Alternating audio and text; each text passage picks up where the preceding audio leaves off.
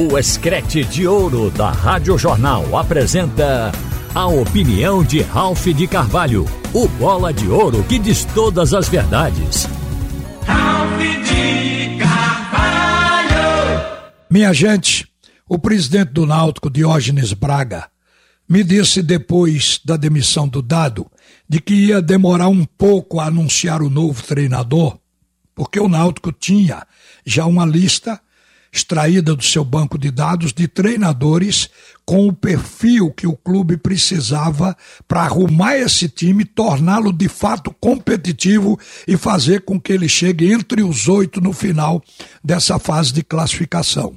E aí eu citei pelo menos três nomes da lista do Náutico aqui, logo depois dessa conversa. Só que o Náutico agregou outro nome que foi o de Alan All e parecia que tudo estava acertado quando Alan Hall preferiu de fato ir para o ABC de Natal. Mas sobraram os demais. O Náutico já tinha conversado com alguns. E agora aparece o nome de um deles que estava na lista que a gente citou, o Fernando Macchiori, como sendo uma possibilidade aí para dirigir o Clube Náutico Caparibe. E a gente sabe que o perfil que o Náutico traçou é de um treinador que tenha percorrido essa estrada de Série C para levar o time à Série B, que tenha conhecimento de parte do grupo do Náutico e que, acima de tudo, seja um treinador experiente taticamente e que seja também um cara exigente. Não quero usar a palavra disciplinador para não confundir com um técnico grosseiro, aquele que grita o tempo todo na beira do gramado e no vestiário também. Não seria assim. Seria um treinador que observasse, anotasse os erros e cobrasse já no vestiário, no intervalo, para que eles não fossem repetidos no segundo tempo e muito menos nos jogos seguintes. Eles acham que Dado não tinha esse grau de exigência, apesar de ser um bom treinador, mas querem colocar no perfil desse novo treinador esta exigência.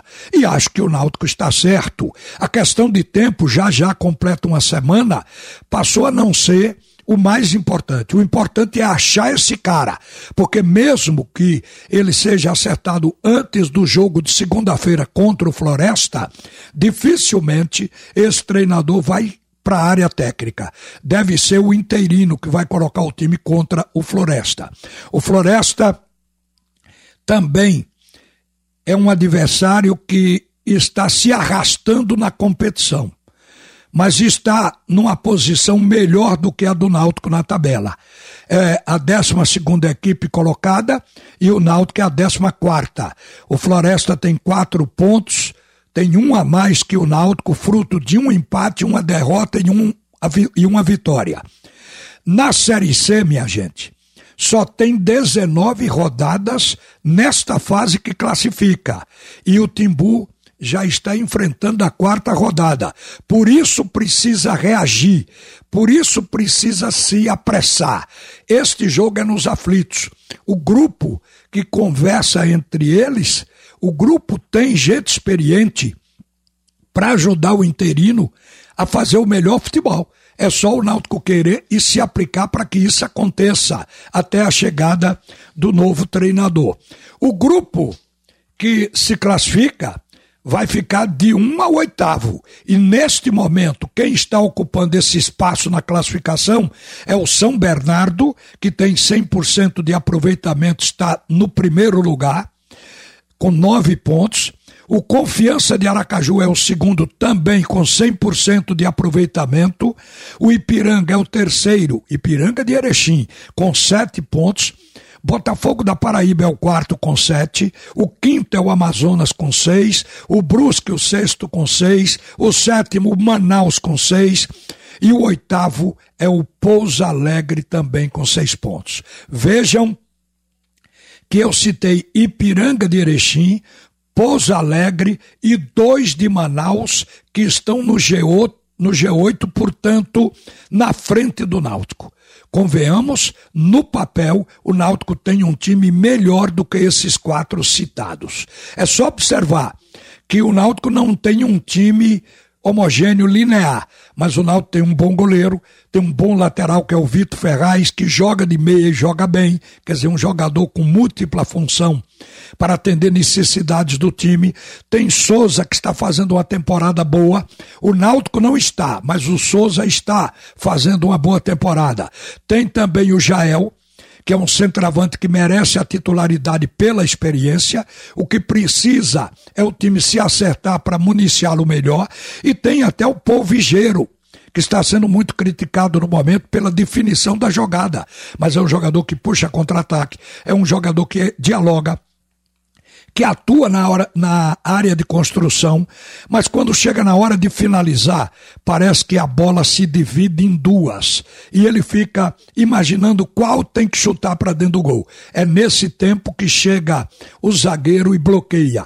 Então é uma questão de conversar com o jogador, de um bom treinador para lhe orientar, porque aí o polvigeiro poderá ser mais útil e também um outro bom finalizador. Eu acho que isso é questão de ajuste na evolução do jogador. O Náutico vai ter que contratar, obviamente, mas ele pode jogar melhor com esta equipe do que vem jogando. Todo mundo tem esse sentimento. E, gente, tem também o caso do Santa Cruz, que está na busca de jogadores no mercado.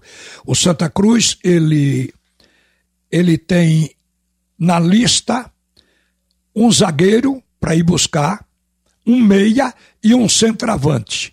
A Série D é, sem dúvida, uma competição muito perigosa e é preciso correr com isso. O zagueiro é a prioridade no meu modo de entendimento. Mesmo o treinador tendo gostado da partida contra o Potiguar, o técnico Felipe Conceição sabe que a defesa dele foi responsável pelo tricolor ter sido derrotado de virada pelo Potiguar.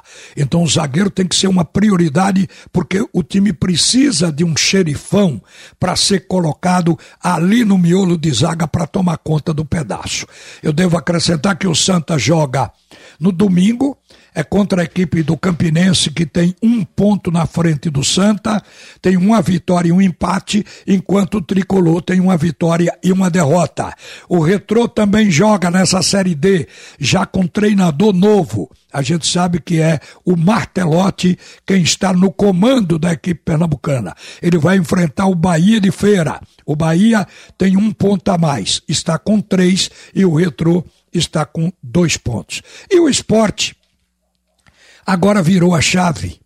O esporte está com devoção total à Série B e vai enfrentar sábado na ilha um time fogoso como o Botafogo, que acumula quatro vitórias e duas derrotas em seis jogos. Ganhou do Juventude, Sampaio, CRB e ABC e perdeu para Ponte Preta e o Vitória da Bahia. Mas como ele ganhou a última partida de virada, ele chega fogoso para enfrentar o esporte. O esporte é nono colocado, com oito pontos, quer dizer, está na, dez, na nona colocação, enquanto a equipe do Botafogo é o quinto colocado. Mas isso se deve ao fato já conhecido de que o esporte tem duas partidas a menos. Bola para frente, este vai ser o nosso final de semana e começo da semana seguinte. Agora, volta Haroldo Costa para comandar o assunto é segundo tempo. Você ouviu a opinião de Ralph de Carvalho, o bola de ouro que diz todas as verdades.